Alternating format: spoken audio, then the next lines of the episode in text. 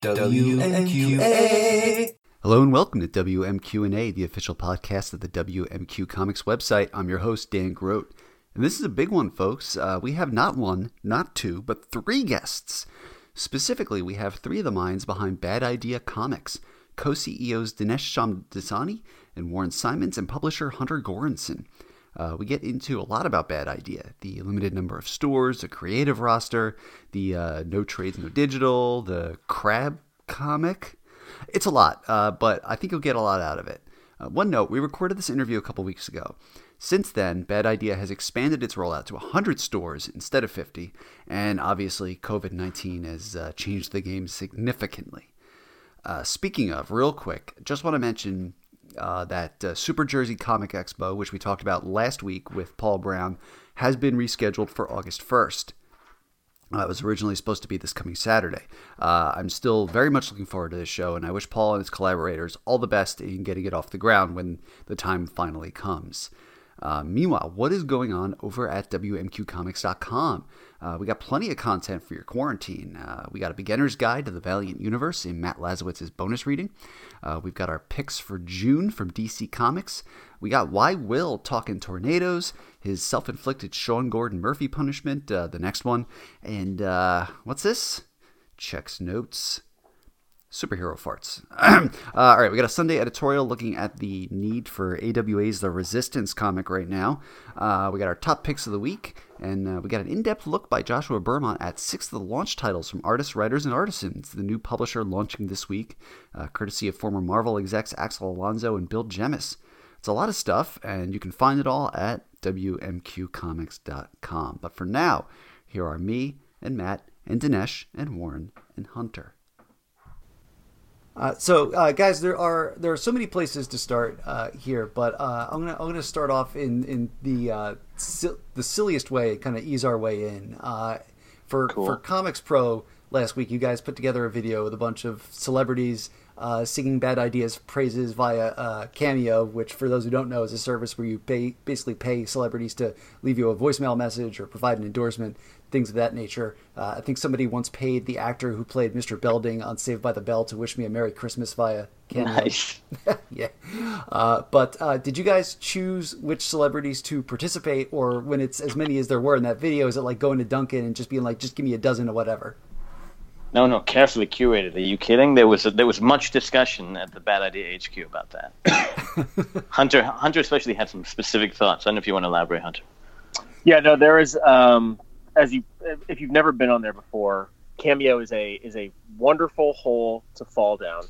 Uh, but there's thousands and thousands of people on there, ranging from very famous to kind of famous to people who you may not be immediately familiar with, um, but tons of familiar faces for me, I'm a big Eric Roberts guy, Dan. You know, anytime anytime you can put more get get Eric Roberts to sing your praises, um, it's a plus. But we had a lot of we spent actually like quite a bit of time uh, figuring out what lines to go to what too much time. Lot, too much time. And a lot of credit goes to um, our good buddy and Josh Johns. Josh Johns, who uh, assembled that entire thing and um, you know uh, helped stitch that Frankenstein together. So uh, we were super super happy about it. Pleased with the way it turned out it went yeah, and it went it went off fantastically at Comics Pro. We were looking for something that was going to kind of uh, embody our tone.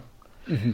So much of the industry right now is is very concerned with looking buttoned up and well financed and professional and businesslike, and you know we did that. We did that part of of, of our careers, uh, and I think we're in a place where we want to have some fun and we want to do something that not just we can have fun with, but the stores can have fun with, and then the readers can have fun with. And this felt like a really high impact, very low cost, fun way to, to get that across, to get across what we're about. That we're going to break a couple rules, um, and we're not going to worry about some of the pomp and pageantry. Mm-hmm. Uh, so yeah, I mentioned you know you guys were at uh, Comics Pro, the annual retailer summit uh, last month. You know, you announced that you're expanding your rollout from 20 stores to 50. Uh, you know, what was what was the reaction? What was the mood in the room? You know, when you're when you're meeting with these with these retailers. You know, Comics Pro especially. You do you can get some of your tougher customers uh, in the retailer world, in the uh, you know comics retail world. We thought we thought we were going to go there and uh, we were going to have some very serious, intense conversations, but we found quite the opposite. Actually, we found that people embraced the idea. They embraced the plan. They actually wanted us to, to double down. And when we went there, we immediately realized we'd have to increase the number of stores, especially after the reaction that we'd had online in the days leading up to Comics Pro. We'd announced about a week and a half before Comics Pro, and we, our inboxes were full.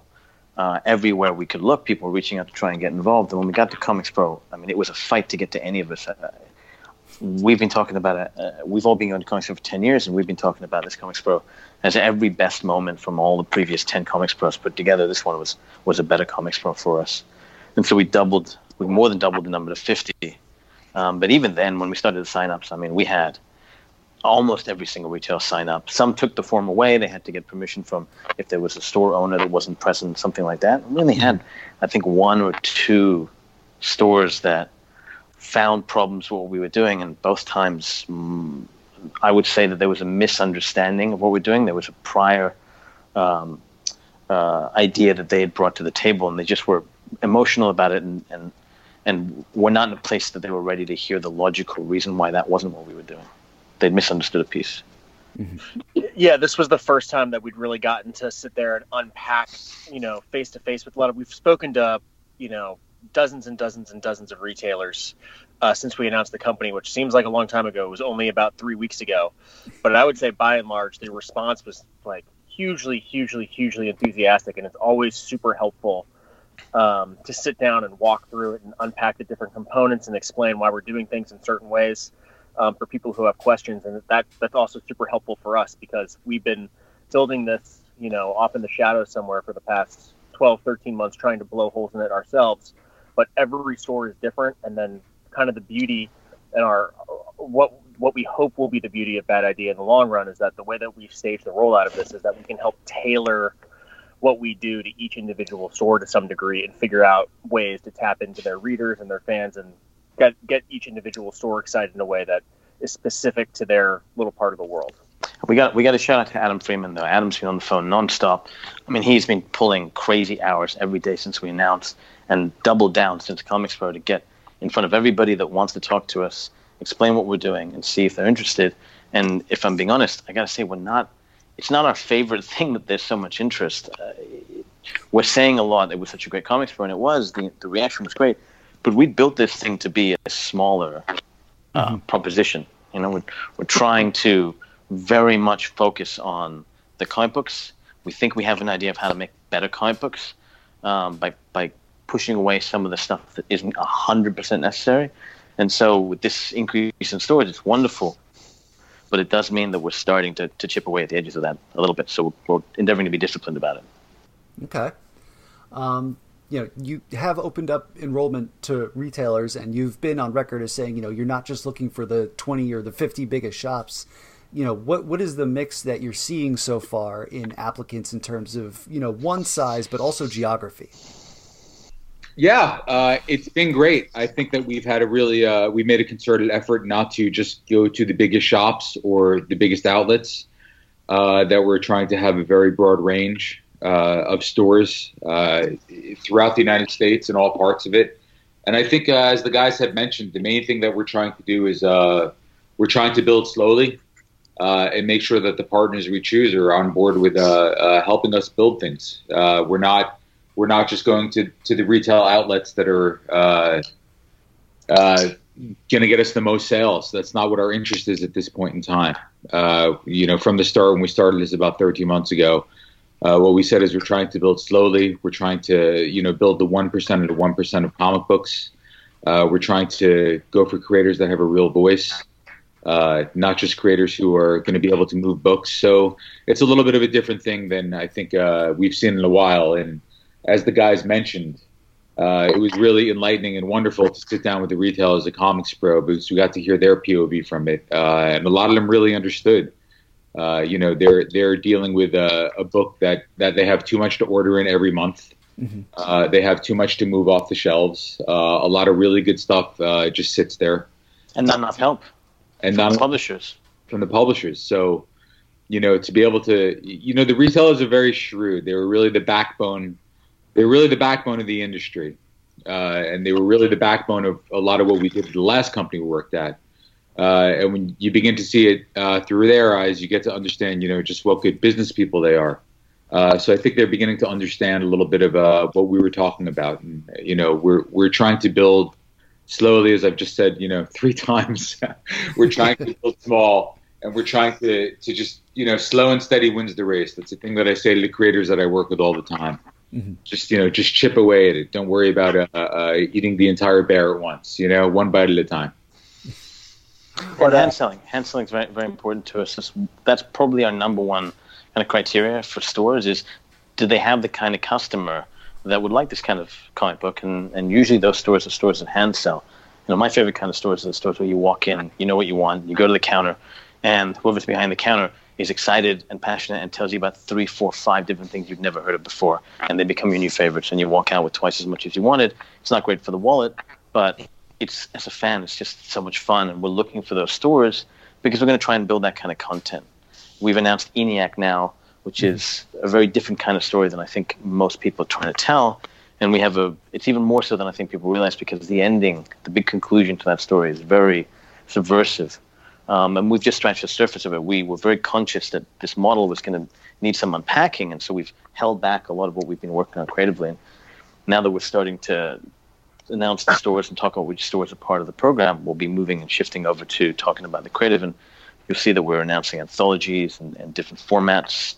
Uh, we're taking a lot of bets on experimental genres too, and we're excited about that. We think that there's a, there's a market for that right now. Hunter, you can say something? I'm sorry. No, just just to follow up on what you're saying, you've only seen the tip of the crazy iceberg so far. So I think hmm. that uh, uh, a book about a um, about a computer that acts, you know, that that purposefully uh, bombed Nagasaki, and a and a two minute video featuring 75 different celebrities talking about that idea. We have a lot more in the pipe yet to come.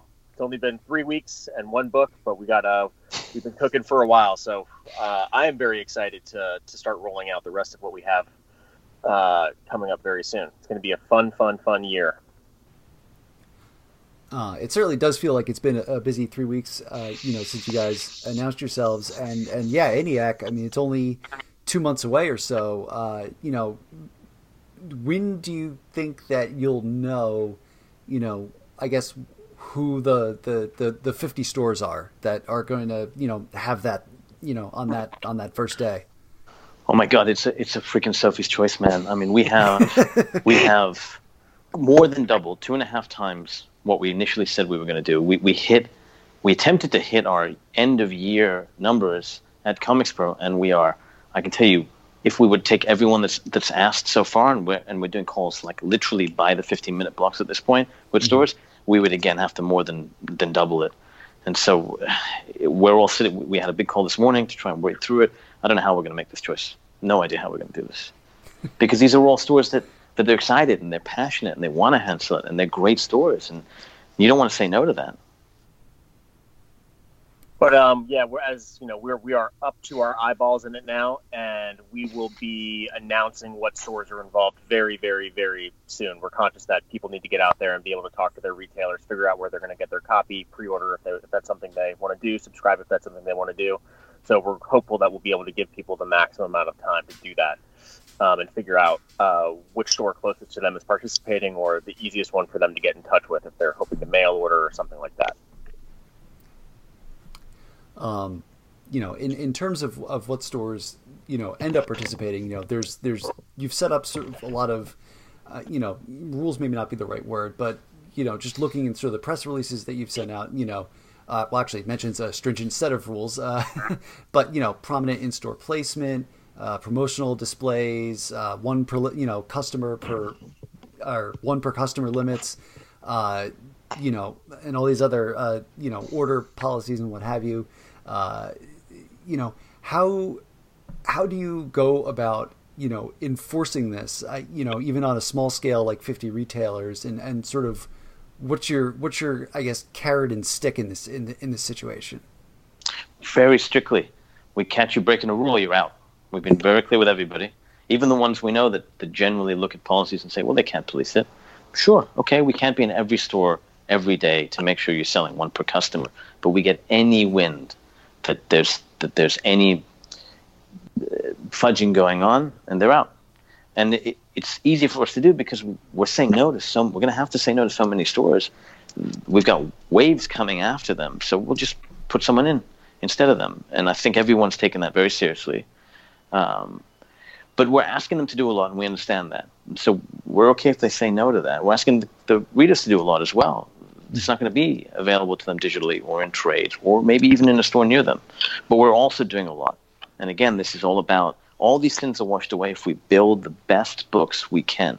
If we build the top echelon of book that's in the marketplace. And I'll tell you right now, man, Lewis LaRosa's pages on Megalith, you have never seen a monthly book that looks as beautiful as this. He's taken his time. He's done the best work of his career.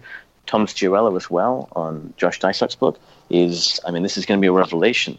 Um, but the one that we had the most reaction to, actually, that, that was surprising to us because it's the most experimental, is what Adam Pollina is doing on our on our Crazy Crab book. Um, so I think people, once they start to see the material, will understand, really understand why we're asking so much of the stores and and the readers. Yeah, and the rules are designed. The rules are kind of a two-way street. You know, it, we our notion that retailers are our partners that is not lip service. In order for the crazy stuff that we've lined up to work, we really do have to have kind of a hand in glove relationship with them, and they understand too that all of this stuff is in service of hopefully having a little bit of fun.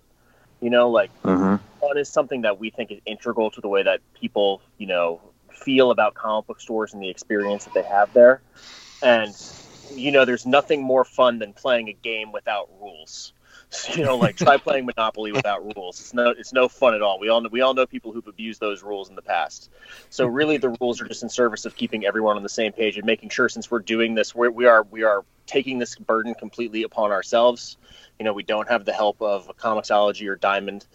Um, you know, the folks who traditionally are making sure all the trains run on time in the comic book industry. Um, so we're doing it ourselves, and the rules just help make sure that that system runs orderly. And uh, almost no one that we've spoken to has any problem with that whatsoever. If anything, it makes it makes this a much simpler proposition and kind of just outlines what everyone's expectation should be from the jump too. But to underline what Hunter's saying, it, it there is going to be an approach where we really, really support and take care of the stores. We don't have as many as other publishers do, so we can really make sure that we're giving them all the assets they need, and, and we're doing a lot of promotion for them. And that's something we're very excited about as well.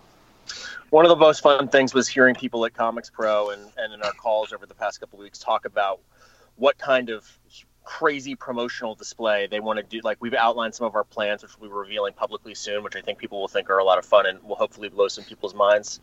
But um, hearing people just talk about like I have a huge display, I have a I have a vacant window up front. That's going to be all bad idea now.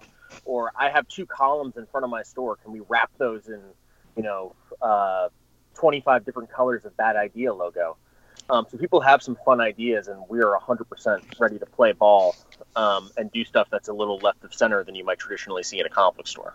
So, so there's room for the retailers to pitch you how they, you know, plan to display the product. Then, basically, you know, absolutely, yeah, totally. absolutely, okay. yeah, okay. We, we look at this as a two-way street. When we only have this many retailers, we can be very open to whatever ideas they have and customize our assets for them, physical or otherwise. Mm-hmm. I mean, do you guys have thoughts about doing some shop tours? I mean, back in the day, Valiant when y'all were with Valiant, there used to be also I all sorts of like just little pop in quick store appearances. Is that something you've kind of got percolating in your heads as well? We have many, many crazy ideas. Not to get ahead of ourselves, but yes, I mean Valiant. I would look at Valiant as kind of the um, the training ground uh, for us to be able to break a lot of things here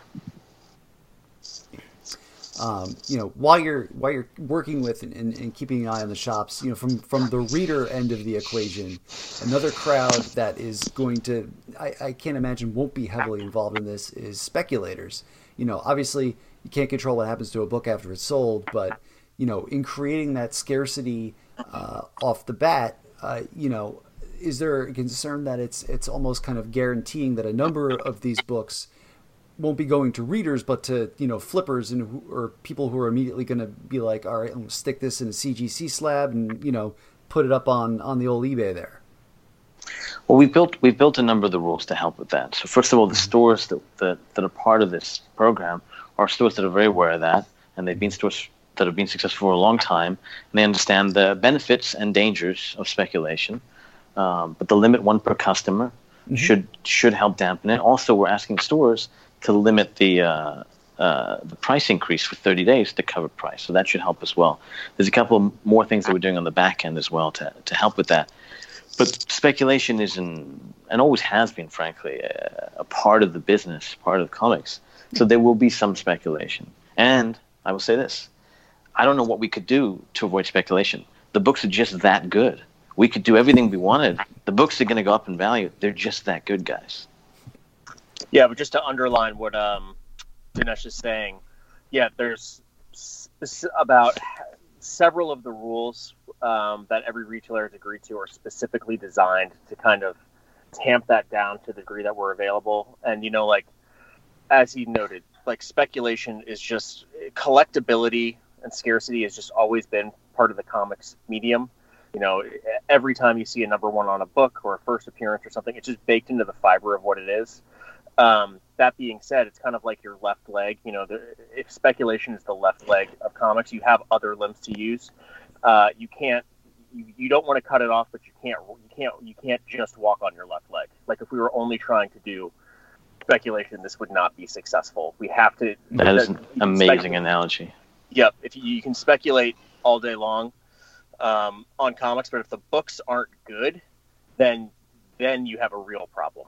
So our first and foremost concern is making sure that we're making the best comics in the industry, just as it was when we were at Valiant. And I do think, um, you know, Warren is one of the most. He gets he gets really embarrassed every time I say this, but I do think he's one of the most accomplished editors of his generation. Did some he you know prior to us working together at Valiant, he worked on some of my favorite comics of all time, including stuff like Immortal Iron Fist and Invincible Iron Man, JMS and Coipel's run on Thor.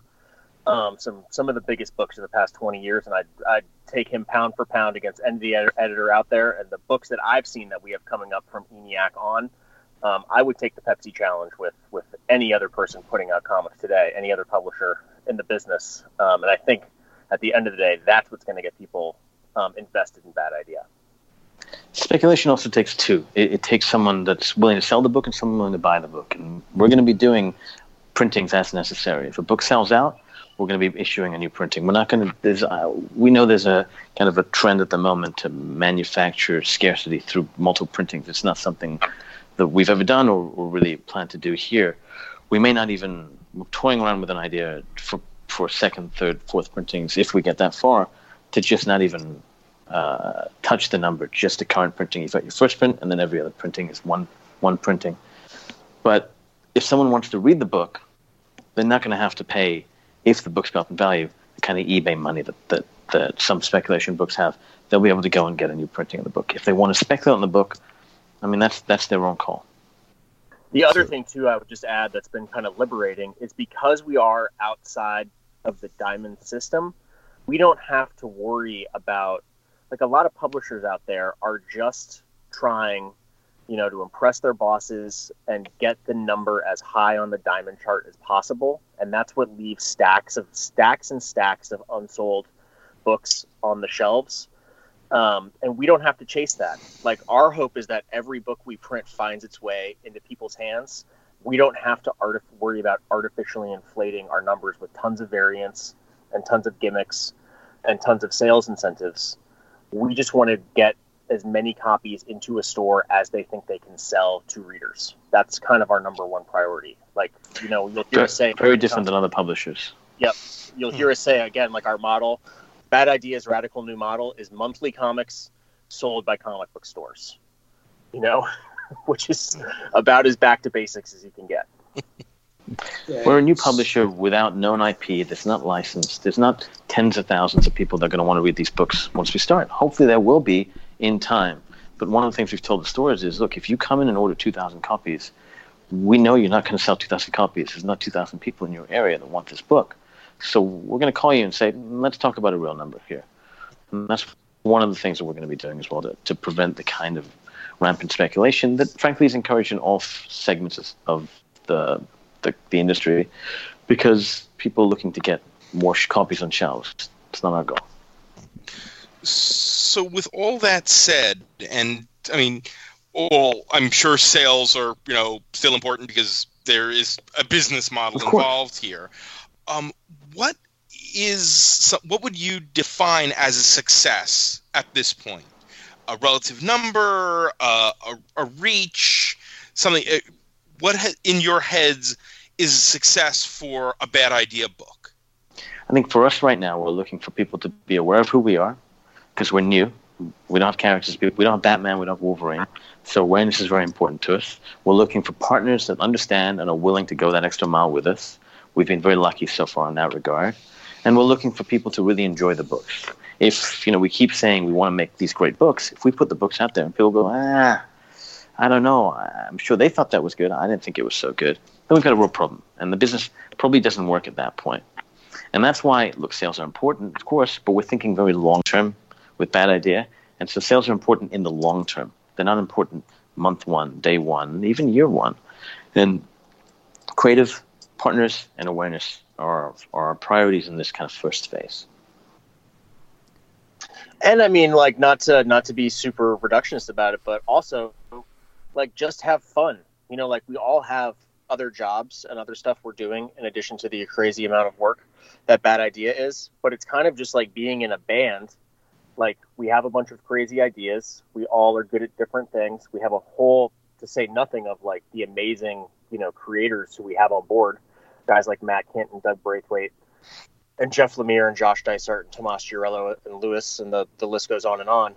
Um, but we all kind of like the same things about comics. We have a certain sensibility that we thought we could tap into. And it's kind of us just getting together and riffing. And we had these crazy ideas. And it's amazing to see them start to catch on so quickly, but now we, to some degree, we almost got to catch up with ourselves. I, am really excited, but I, you know, I want to, I want to get the books in people's hands, and I think we'll, I think we'll go from there. That's the next thing, obviously. Yeah, and I think also uh, we're trying to build books that, that, we like and that we're proud of. Mm-hmm. Uh, and and when it leaves house, do we feel like this has been a good book? Do we feel like Matt or Josh or Jeff or whoever it is has written a great script? Has Lewis put his heart into the art? You know, has Diego colored the hell out of it? You know, we're trying to put out books that we can get behind and we believe. And I think that that's one of the hallmarks as well. You know, is, is it something that you can't find on the marketplace right now? You know, are we doing wild and insane ideas uh, like like a, a, a crab uh, gesticulating angrily and, and going from there? You know, it's not uh, it's not Batman, it's not Wolverine. You know, we don't have those characters, so we just have to lean into what we believe and try to capture something that we've been doing, uh, similar to what we've done for the last 10 years. Where, you know, even though this may not be the biggest writer, you know, when we launch a book, you know, as we did many, many times at Valiant, you know, can we build slowly and surely? Can we build an audience for this? Can we just get behind it? Because when the person puts the comic book down, they're saying to themselves, my God, I have to come back next month. That was just unbelievable. So that's a lot of what we're trying to do at this point in time as well. You know, you got you guys keep uh, teasing this uh, this crab, uh, definitely piquing my interest. I, I was about to say, I think people are going to think we're joking about the crab. We are hundred percent dead fucking serious about the crab. I asked the guys to create a character that was based on me. They came back with an angry crab, so I don't know what they were doing, but yeah. Um, curious, you know, for for each of you individually, you know how do you guys consume your comics? You know, are you reading digitally? Are you reading in trades? Are you uh, a slave to your local shop? Is it a mix of the three? You know, what? How how are you guys reading? I'm in the store once a week or once every other week. So I'm in San Jose. There there are two or three local shops by me. So I swing by and I just check out what's out this week, and I usually walk out with about seven or eight or nine books. So I consume monthly books and then I also pick up the trades as well. But uh, that's how I've been shopping in a comic shop since about 1985. so that's a trend that I'm continuing with now. Hunter, um, I have uh, tried to quit reading comics so many times. Uh, Dinesh and Warren will tell you. yes. Uh, during our entire uh, tenure uh, at Valiant, uh, and about 10 years previous. I mean, I've been reading comics since I was about five or six years old, and I've been a Wednesday Warrior for most of that time. I've tried, at one point, I tried to stop because I had about 25,000 comics in my house, uh, and I simply could not be happily married and maintain that. Um, fair. but now, um, now I, I've whittled that down, and I told myself I was going to uh, to move to trades. But now I just consume stuff in, in, in pretty much any in pretty much any form I can get it, um, and I'm constantly, you know, seeking out new stores when we travel. We're constantly hitting up conventions and picking up new stuff. So I mean, comics is in the the fiber of all of our beings, um, and it's just something that we're absolutely lo- in love with. Which is, you know, came back to uh, when we were kind of tinkering with the ideas of what we were going to do at Bad Idea. That monthly comic book format, I think, is something that we think is in, in plays some sort of in, integral role in the medium. You know, um, especially for the kind of like pulp derived, adventure driven uh, storytelling um, that we've always responded to, and the kind of stuff that is descendant that we'll be doing at Bad Idea to a degree. There's just something about like that 32 to 48 page comic that's just like a perfect dose of comic book. It's like almost like a three minute pop song or a 12 song LP. It's just perfectly suited to the medium. Um, and that's something that I'm hoping that we get to unpack and explore all facets of, you know, from the front cover to the to the indicia to the back cover, just eat all, you know, um, nose to tail comic books coming soon from Bad Idea. You know what I mean? Um, I do the same. I, I, I consume it in every format possible. I, I have a couple pull lists at different stores here in LA. I was just at C2E2 and I, I bought so many trades that I had to go to the post office and ship them back. They wouldn't fit in my in my suitcase, but they wouldn't fit also because I bought too many CGC books. I love my CGC as well. Um, I've got an iPad. Just at this point, I've deleted basically every app because it just stores my books now, my comics and ComiXology, um, which is very hypocritical because of what we're doing a bad idea when we say no trades, no digital, no variants, things like that. Um, but I'll tell you, my favorite experience is going into the store, finding something I like, being told about something I didn't know about that I would have walked by a hundred times, having it be my new favorite thing. So that, that, that element of discovery, but even more so than that, being told about something, you get a little taste of it, and then you, you find a new creator or a new publisher or, or a new character, and then going down that well and going going for that hunt. And we're trying to create a little bit of that as well with Bad Idea, in the sense that in an age of instant gratification, is there room, and there may not be, this is a legitimate question, is there room for having the reader work a little bit harder so that they have to search something out? And when they finally do get it, they bring in that experience, that hunt, that elation at finally having it to their reading experience. I remember it being a huge part of my enjoyment in the past. I don't have it as much anymore. So maybe in some regards, we're a little bit of a throwback. Um, but we'll see. You know, we're also not adverse to to tweaking the system as it goes if we find better ideas or if we find things aren't working. Um, where no one's ever done this before, so there's no playbook to follow. We're kind of making up as we go along.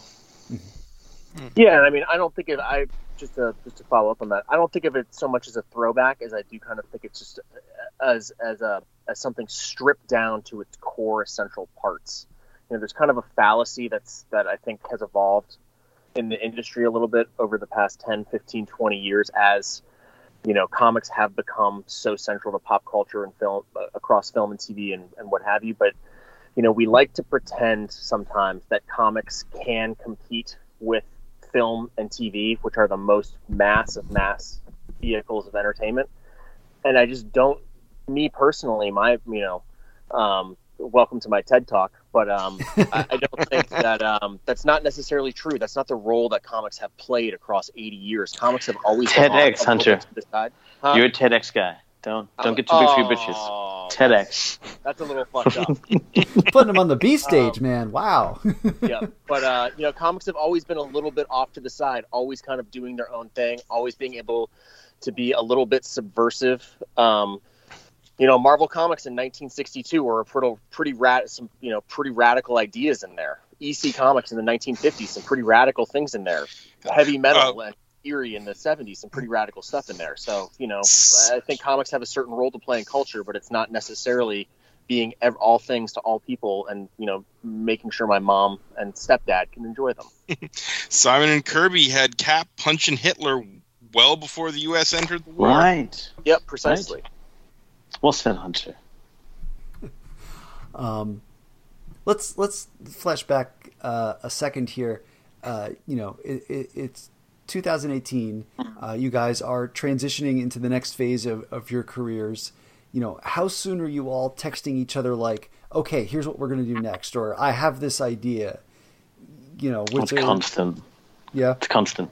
It, it, it to all of our to all of our children, it, it's constant. Everyone's c- constantly trying to throw monkey wrenches into the works, and out of that comes some some crazy stuff, which is great, like that cameo video.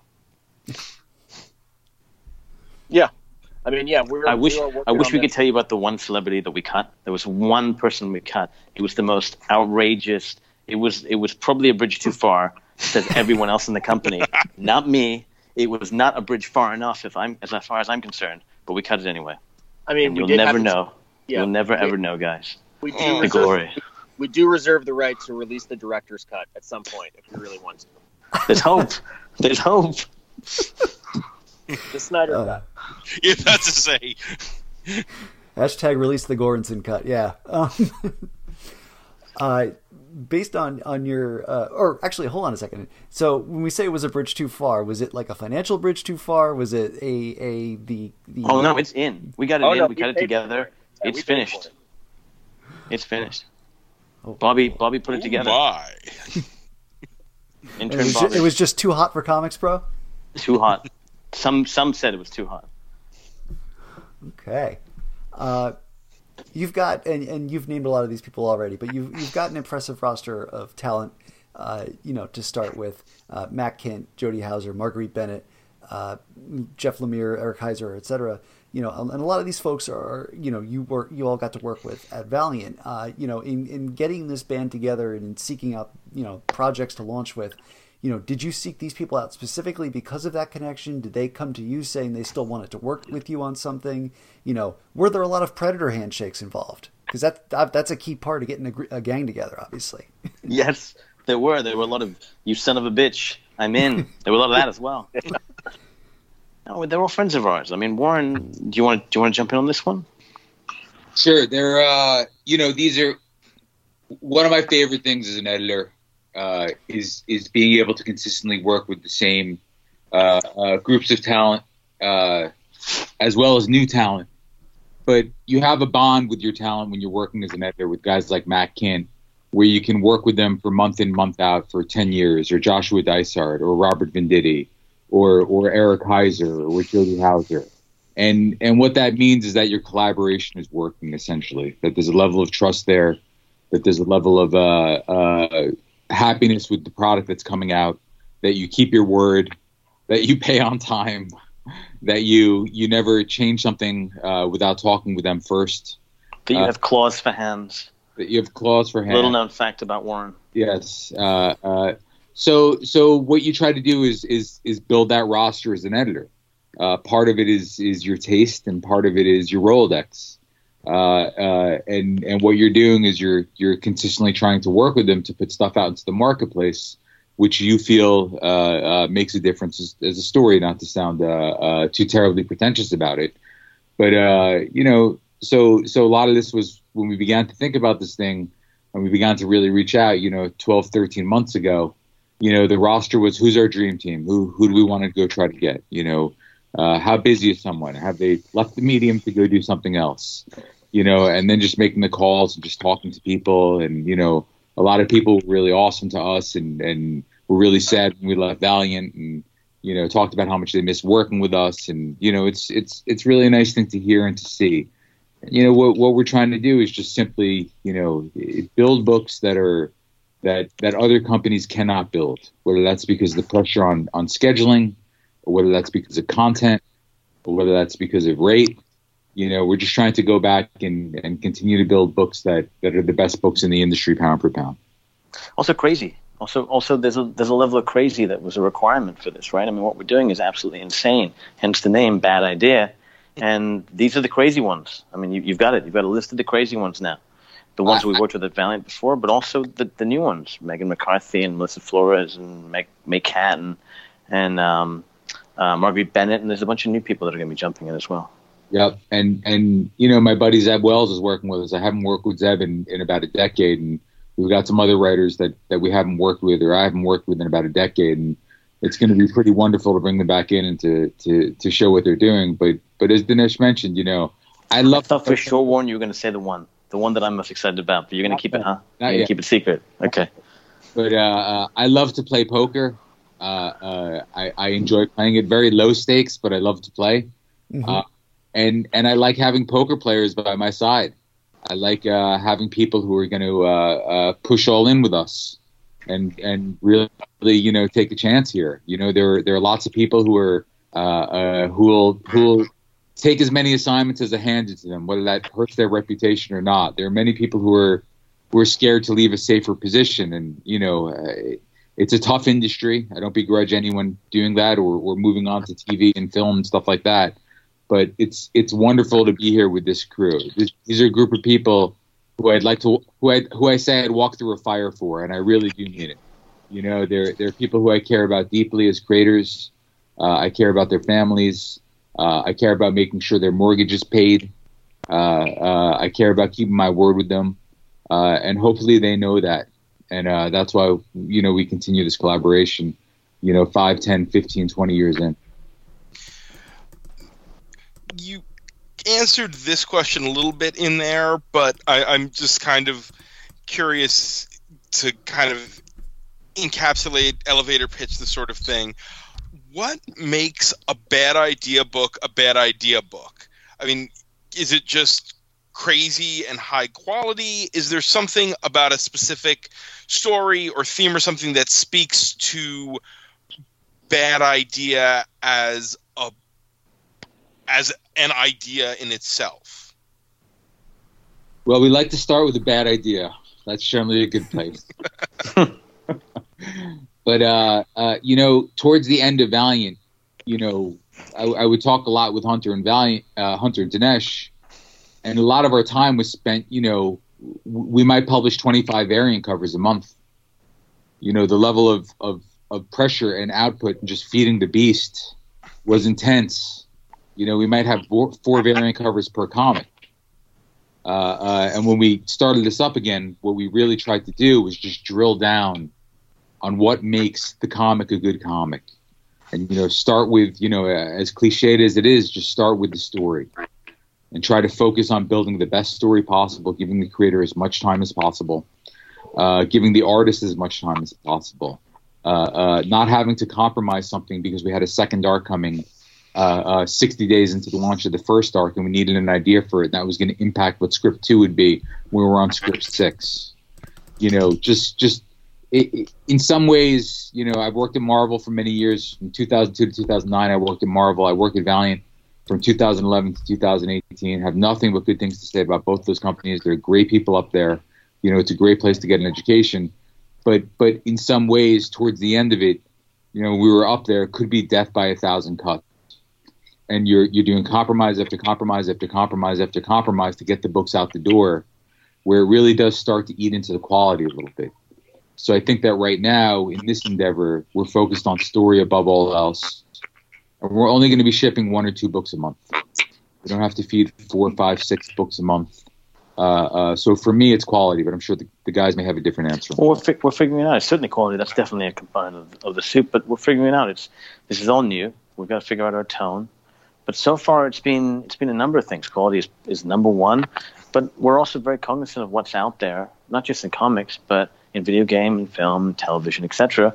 And we don't want to repeat. We don't want to do a version of something that, that everyone's excited about. We'd like to pave new ground.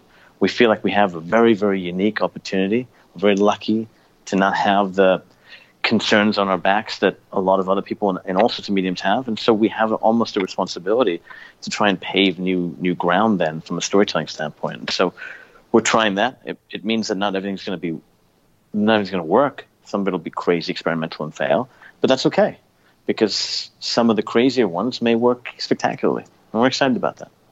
Yeah, and I think um, we're definitely figuring out what um, what exactly yeah to, to exactly what Dinesh said exactly what that idea will be.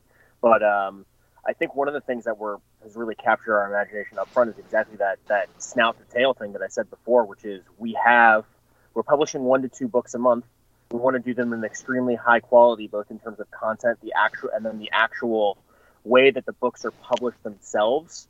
So they stand out on the shelf and have a little bit of a tangible quality of just being an art object to themselves.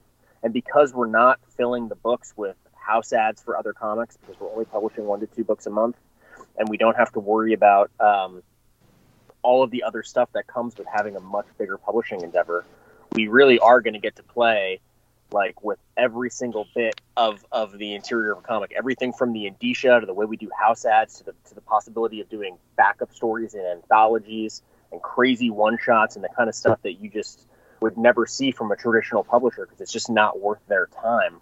We get to kind of celebrate all of comics culture um, each and every month when a bad idea book hits the stores and i think that's that's really exciting for me personally as someone who loves comics getting to you know troll through my long boxes and get inspired by you know comics that are 30 40 years old figure out how to update some of that sensibility borrow something from video games or designer toys or punk rock um, and figure out what the comics equivalent of that is i think i think we're going to get pretty playful in that regard. That actually segues nicely into the next question i was going to ask which was about the physical format of the books. You said in your press releases that these are in a, a prestige format. And I mean, I'm old enough to remember prestige format from back in the you know Dark Knight Returns, Yeah. like Gaslight, Sure. that square bound. This is more a nicer. It's not necessarily that square bound format, but it's a nice sturdy cardboard cover and high grade paper. Yeah, we invented a we we we backed into a format at Valiant um, that we created ourselves that was meant to be an homage to classic prestige format without being the square bound packaging thing. Um, but that, if you ever saw the books we put out, um, I believe one of the first ones it was on was the Valiant, which was the Jeff Lemire, Matt Kindt, Paolo Rivera book we put out at Valiant, and then we subsequently used it to great effect on books like Divinity and Savage and Matt Kindt's Exo Man of War series from 2017. Britannia too, right? Britannia, yes, and Bloodshot Sal Jeff Lemire's Bloodshot Salvation. But it's a uh, it's a really high grade matte laminate cover and then upgraded interior paper stock, not dissimilar from what you'd find in a trade paperback. So it has like a little bit of a heft and a prestige, a prestigey feel to it, is what I would say. Okay. Cool. Uh, prestige. Um, so you guys are launching with with ENIAC by uh, Matt Kindt, Doug Braithwaite. Uh, again, super pu- supercomputer built during World War II. Eventually decides to wants to launch the world's nuclear stockpile. Um, what made of this of of all the books that it sounds like you know you've got It launched the second nuke. It launched it. We didn't. Yes. Nagasaki was ENIAC. We Mhm. were only Hiroshima. What an idea! What a crazy Bum, bum, idea! bum. Um, what what made this uh, you know the book that's going to be Bad Ideas debut? fact that it's a true story. We're uncovering something that the world's needed to hear about for a long time, guys. It's just the secret behind Bad Idea. It just it felt like again, like the cameo video, we needed to come out of the gate with something that really made a statement about what we are and what we're trying to do. And this is a story that you don't you're not going to get it anywhere else. It's hopefully done at a very high level with really talented creators. Um, and it just felt like this this was it was a story we were super excited about telling. And I think the ending also is very much in keeping with, with the subversive nature, and we're not we're trying not to give that away, but it felt like it had all the elements. Yeah, Um, part part of it is is Matt's story, uh, uh, which which spans 75 years, uh, and and it's just a big, beautiful, uh, action-packed Kindt idea, uh, and kind of encapsulates the past and the present at the same time. Uh, part of it's also uh, uh, Doug Braithwaite's beautiful, beautiful art, uh, especially with uh, the colors that Diego's putting over him. We felt like we had something pretty special here, and you know that that Lewis LaRosa cover is unbelievable. So it just came together, and it felt like a really wonderful lead out for us. Matt is kind of like I've the more the more time I've spent reading his comics and, and listening to him talk about his ideas. Matt is almost like the Philip K. Dick of comics, in a way, um, and he treats he he has this way of looking at history and using elements that we're all like familiar with and re-examining them through the lens of science fiction or fantasy or you know the comic book medium as a whole that is really fucking cool which is i think the, the best the best way that i could put it. But uh, the guy just has an absolutely brilliant mind for storytelling um, and like the high concept of ENIAC is just something I think that you were just not going to see in a movie or a TV show. It's it's distinctly suited um, to comics, and the what he's put together with Doug, I think, is a really really great representation of what what comics can do. I think it's a great lead off for that idea. That is awesome. I I just read Matt's uh, Bang that he did over at Dark Horse. That Yep. number one, um, loved it. It's it's Yeah, bananas. You know, and I know he's a guy who loves experimenting with form too. So that, that you Mm-hmm. know that definitely sounds like a person you want in your corner when you're experimenting with you know an entire uh, publishing uh, yeah publisher. Warren always says, Matt Kindt, that guy's full of bad ideas. he's uh always he's uh you know I've worked with Matt very closely over the past uh, uh ten years or so, and uh, he's just a guy who constantly surprises you uh, by by how quickly he moves, but also how great the ideas are with which the speed he moves. Uh, uh, he's very talented. He's very easy to work with. He's a great guy. Uh, I could not be happier with the work that he's doing for us. Certainly. Well, uh, Warren, I was going to ask. You've been, you know, at, at, this has come up. You know, you've been an editor on some pretty big, you know, books in your career. Mentioned the JMS Thor run, Fractions Iron Man, Brubaker's Daredevil. You know, as an editor, what gives you the feeling? You know, what do you look for? You know, that lets you know that a book is going to be big. Um, y- y- you, can't chase it really. You know what I mean? it's like uh, if you sit down to do Watchmen every time out, you're going to have lots of problems. Mhm. Uh, I, I think that the main thing is uh, uh, just just checking the boxes. Uh, is the story sound at the pitch stage? Uh, when the script comes in, uh, is the script tight? Uh, how does the art look? Uh, when the art comes in, how's the lettering looking? Uh, uh, obviously, the colors. You know, just just really trying to take it one step at a time. I, I always take a look at it where if you if you take care of, of you know the panel, that'll take care of the page. If you take care of the page, that'll take care of the issue. If you take care of the issue, that'll take care of the story. Just just build slowly, just build simply, and and be lucky enough to work with guys like Straczynski and Fraction and Brubaker and Kindt and Lemire. You know, just real real juggernauts on the writing side, and and you know have have artists like uh, uh, Margaret Savage and and and Salvador Larroca and, and Olivier Coipel and and you know Doug Braithwaite in your corner. Uh, uh, you know, it's it's it's it's something where you just try to give the guys as much time, girls, guys and girls, as much time as possible, uh, and just try to not rush things out the door. And and I think that's really the key to it. Uh, and, and don't try to sit down and do Watchmen every time out. Uh, otherwise, you're going to run into trouble. Do you have that post-it note on the computer that says "Don't don't do Watchmen this time"? Every time I sit down, I'm like, how do we make this more like Watchmen? And then I look at the post-it, and I'm like, oh. So I'm just in a constant state of catching myself. I kind of want to put that on one of those posters of the cat hanging from the branch instead of hanging there. It's like, yes. Can't do, don't do Watchmen every time. That's amazing. That's amazing. Rorschach's We should do. that. We like literally should do that, guys. Uh, I love it so much. Blue cat with the uh, Doctor Manhattan symbol on its forehead.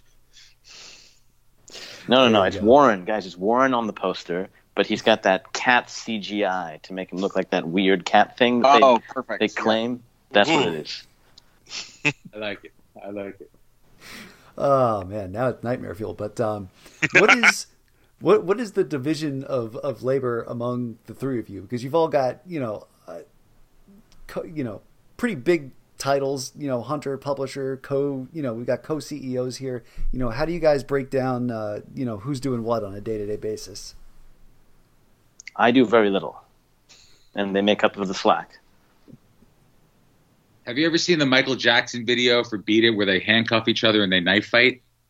Yes. It's like that, but with three of us. Do you know what I mean? No, uh, uh, I, I'd say it's a lot like a stew. uh, which is which is uh, uh, which is any one element is hard to remove. But I think ultimately the taste is what you're going for there. You know what I mean? Okay. They That make is it. I is eat it. fuel, but That is nightmare fuel. No, there, there is a lot of overlap. There's a lot of overlap. We, we don't delineate as, as there was a time. We've all worked together for a decade now. There was a time and certainly there was a big delineation, and we all had our, our little um, skill sets and our and our uh, our kind of avenues and our, uh, that we worked in. And now we've all worked together so long. We all have, have worked really hard, I think, to kind of understand all the different facets of comics. You really can't do this unless you're seeing a lot of the elements, almost a 360 of, of comics from all, all the sides of the table. And so it just depends on the problem at hand. Um, sometimes uh, the traditional, uh, it- the partner in the company that traditionally has dealt with it will deal with it. Sometimes someone else will be able to come in and, and, and jump in. And all the time, everyone is helping build it, which also makes it very difficult to say, where did this idea come from? Where did this idea for Cameo video come from? Well, I'm, I do remember, I think Hunter suggested Cameo, but I know that we'd already been talking about doing a video with multiple people and the script. And so it's not one, there's not one father to these things. Yeah, and I- think as you get older, uh, and and and you have more of a collaborative workflow with with your colleagues, uh, including Adam Freeman, as as Dinesh mentioned earlier, and Josh Johns, who's who's doing our, you know, a lot of our marketing stuff. You really just not Bobby. and shit. Who I think is great. Dinesh has a real problem with, but I think he's wonderful. Um, you you really uh, you, you try to make sure you're not barricading yourself in the office and telling everyone you know to, to go fuck themselves. You know what I mean? It's it's really uh, a collaborative effort, and I think that's what produces uh, uh, the best results at the end. You know, whether it's an editorial idea or a sales idea or a marketing idea, you just want to you know put the best idea on the table and and go from there and and not be precious with it.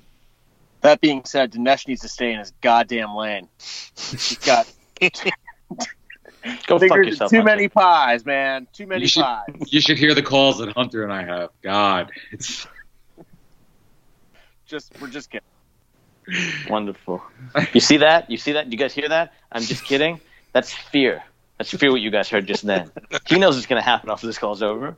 It's devastating. No. Oh boy. Each of you has a group chat that one of you is not on.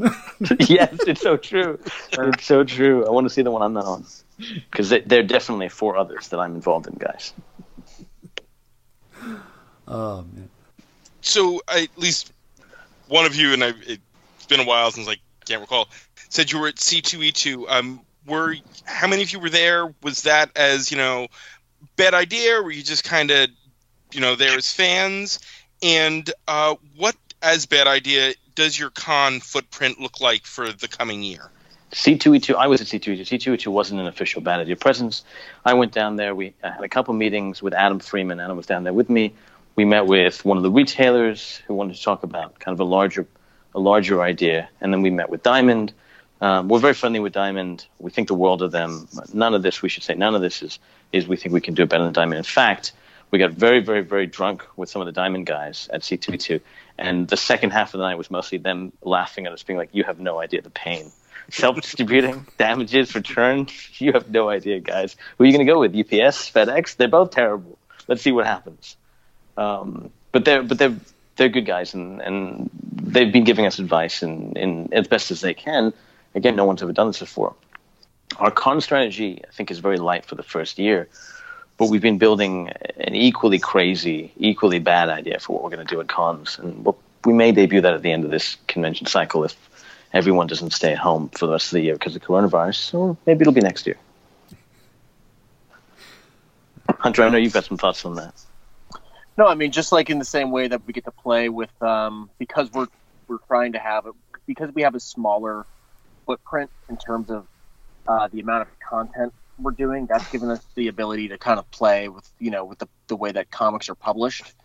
Um, and that same by that same token, you know, I think we also feel the freedom having done the full the full four quadrant like 40 dates all across North America convention presence that we did previously at Valiant. We've seen, you know, how that works, what the benefits of it are, what the what the considerable downsides of it are, and we know, you know, how to how to push those buttons. I think without um, having to do uh, the massive con strategy that we undertook before. It's a lot of time, it's a lot of money, and it's a grind. And I think that just like everything we, we you know we said early on when we were we're talking about what the fundamentals behind bad idea is is that everything we do needs to be special needs to feel like an event and i think that applies to the way that we do conventions too so when you see us show up at a convention uh, which will probably be a lot fewer and far between than it was at our previous company uh, our goal is going to be do, to do something that is distinctive and feels special to the folks who choose to take time out of their day to spend some time with us and probably will piss off just as many people as our publishing strategy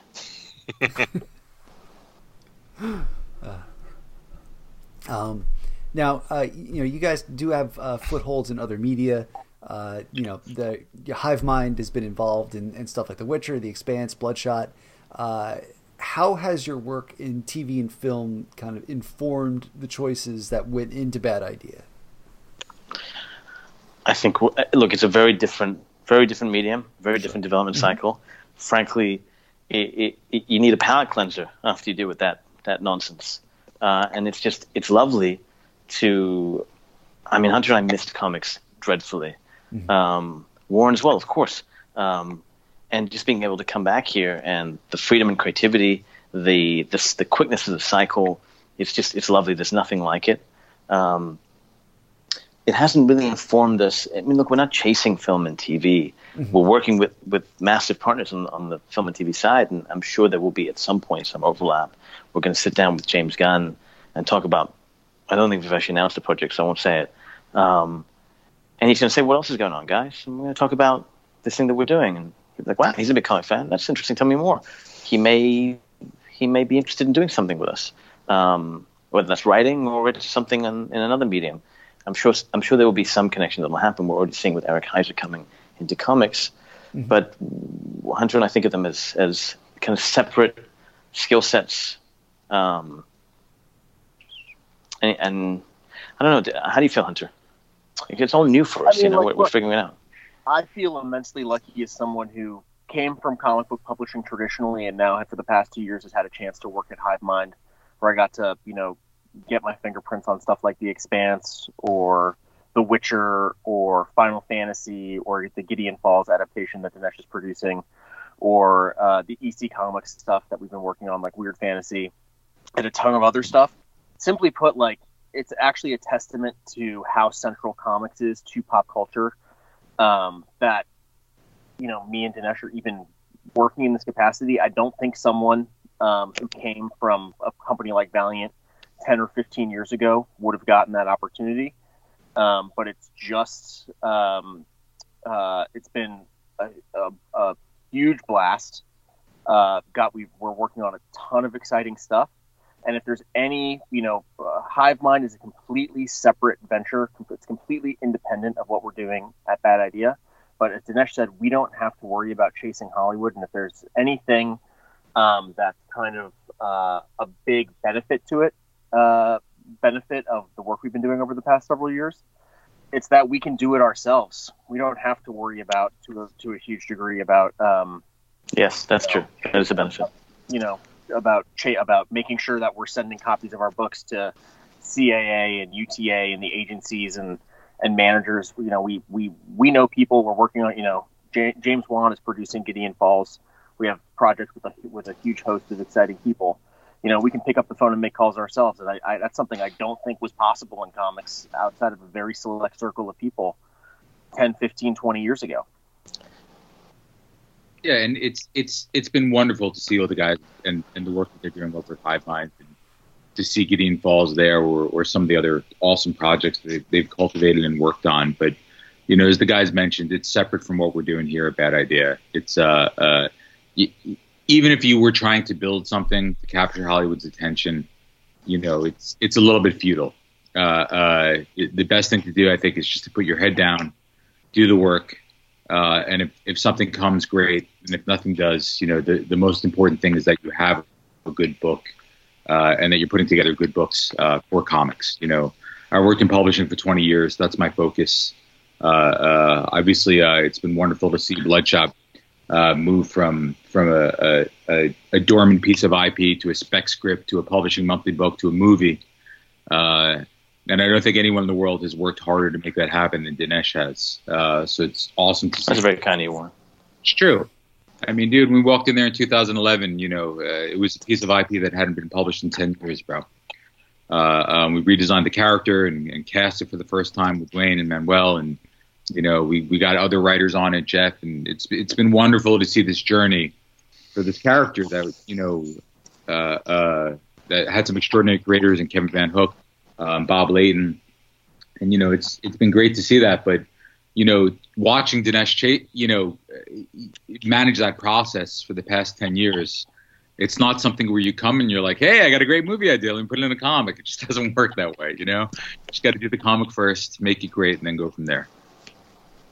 It, it is, that's a, that's a, it's good to underline that it's tiring. That, that process is tiring. It is, it is never, having gone through it now with Bloodshot, it's not worth the effort to get there. I love the movie. I love Bloodshot. I'm super proud of it. I hope it does well. But for me, it doesn't really matter. I wanted to make it a good movie, and it is a good movie in my in my opinion. But it's so much work to get that there. I love the idea that a bad idea. We're not chasing that. We don't have mm-hmm. to do that. The, the, the, the pounds of flesh, because it's more than one pound of flesh to get there, are not something that are in our future.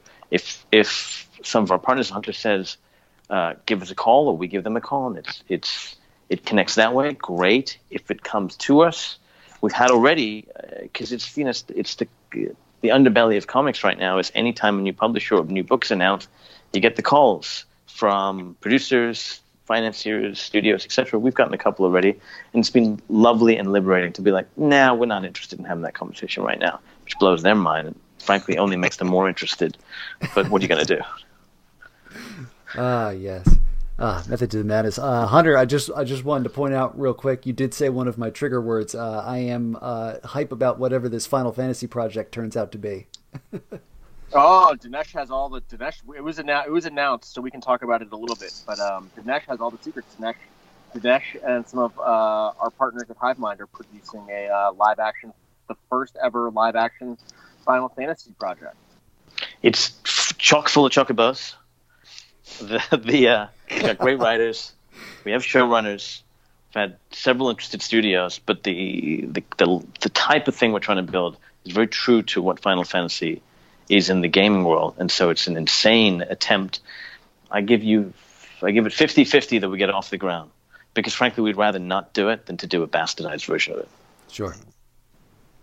And I can't wait for that Gideon Falls adaptation because that is one of my favorite books month over month that one's definitely happening because Jeff Lemire. If you if you look up sellout in the dictionary, there's a picture of Jeff Lemire. that guy does not care about the storytelling integrity. Nothing. No, no, that's not true. He's been he's been a darling to work with. That one's actually going very very well. We've got a showrunner on that as well. Great script for the pilot, and we're just finalizing negotiations with a big network. Um, so hopefully that one happens. I give that one an 80-20 chance of happening. All right, good odds. Not, uh, not just not, not only one of the most talented people in the medium, but also one of the nicest. Uh, uh, you know, Jeff is just an absolutely wonderful, wonderful guy.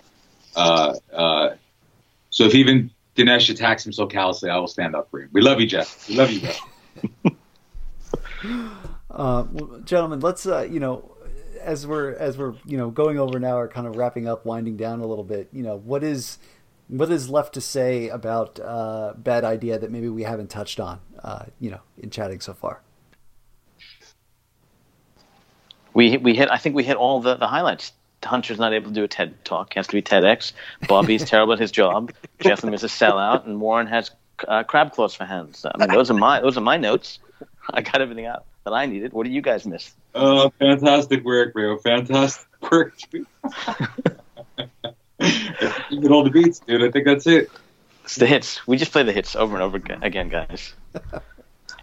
Uh, no, there's a lot. There's a lot that we we're excited to talk about. We haven't we haven't really delved into what what the publishing schedule looks like for for Bad Idea. We haven't talked about any of the books except for ENIAC, which we've only scratched the surface of.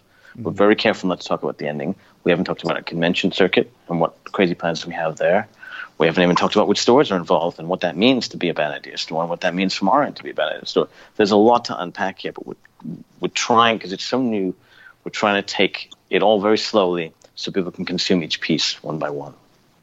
Um, Well, let me ask you, what what do you think is what do you think is the next piece that you know needs to be announced or is going to? I think what. Yeah, go on. It's uh for us. It's this. Our next immediate concern is the stores. So as Okay. we at the top of this, I mean, we're up to our eyeballs in filtering through um, people who want to participate, making sure they um, have signed off on all the rules, and you know that we're that we're all simpatico on that. But we definitely, you know, my my my big concern right now is making sure that people know where they're going to be able to get the books, and making sure that our partners on the retail level are able to take pre-orders and and uh, start talking to folks about ENIAC and then the stuff we have coming behind that. So uh, Yeah. we'll be addressing that very, very, very, very soon. Yeah, Hunter's right. It's, it's the stores, and then immediately following that, we're going to open up the kind of treasure chest in terms of the creative, in terms of the books. We brought about a dozen of them, finished books, to Comics Pro because we've been working for so long uh, to show the retailers, uh, and the response was amazing. Can't wait for the rest of the world to see that. So much so, actually, that one of the books was stolen. Someone stole one of the books that we had printed out. Uh, that was a complete issue. Luckily, we were smart enough not to letter any of them, uh, and so even if they're spoilers, they'll be visual only. Okay. Interesting. Um, well, yeah, no, I definitely look forward to seeing, uh, you know, which stores end up being Bad Idea shops. And uh, guys, as we're wrapping up, uh, how can people follow everything that you're doing and and decipher for themselves, you know, the method to the madness? Uh, Okay. We have a Twitter account at Bad Idea Hello um, that keeps up pretty up to date with everything we're doing. We have a website called BadIdeaCorp.com where you can sign up for updates, and we'll be sending out regular updates um, each time we announce a new part of the plan. And then if you check out a website called whereisbadidea.com, uh, you can see that we've already started teasing some of the states where uh, stores may be coming to in the very near future. So if you're curious about um, whether or not Bad Idea is going to be available in your state or your immediate area, that should be a, uh, a little bit of an early warning sign there. But we'll also be, you know, we'll be announcing news in all the major sites, and we'll have a, a large presence in all the stores that'll be Bad Idea destination stores. And I do want to say the reason that our website is badideacorp.com is because we thought the only thing sillier than naming your company Bad Idea is if you created a corporation that was built to make bad ideas. And to me, that just makes me giggle every time. All right, uh, Dinesh, Warren, and Hunter, thank you so much for coming on the show and, and talking about Bad Idea. Thank, Thank guys. you, guys. Thank you guys. That was time. a ton of fun. That's it for this week's show. As always, you can listen to WMQ&A on Apple Podcasts, Stitcher, SoundCloud, and at WMQComics.com, where new episodes move Tuesday mornings. You can support WMQ&A and WMQComics.com at patreon.com slash WMQComics, where just a dollar donation gets you early access to episodes, the ability to promote your work on our site, and a customized bonus reading column written by our own Matt Lazorwitz, built around the character, creator, or theme of your choice, and a $2 donation gets you a free random comic book in the mail from my collection. Big thanks to our patrons, Charlie Davis from the Young Ones podcast, Robert Secundus from Docs Talks at XavierFiles.com, Scott Madrinsky from Mojo'sWork.com, Carla Pacheco from Marvel's uh, Spider Woman series, and Seren. Uh, you can follow WMQ Comics on Twitter and Facebook, and you can follow me on Twitter at Daniel P. Grote and Matt Lazorwitz at MattLaz1013. Not a fan of social media? Sign up for our weekly Q newsletter, which gives you the best of WMQ every week in your inbox, plus sneak peeks at what's ahead and an early look at our weekly editorial. Finally, and most importantly, check out WMQComics.com for all your comics news, previews, reviews, interviews, and plain old views. And we'll see you next time. WMQA.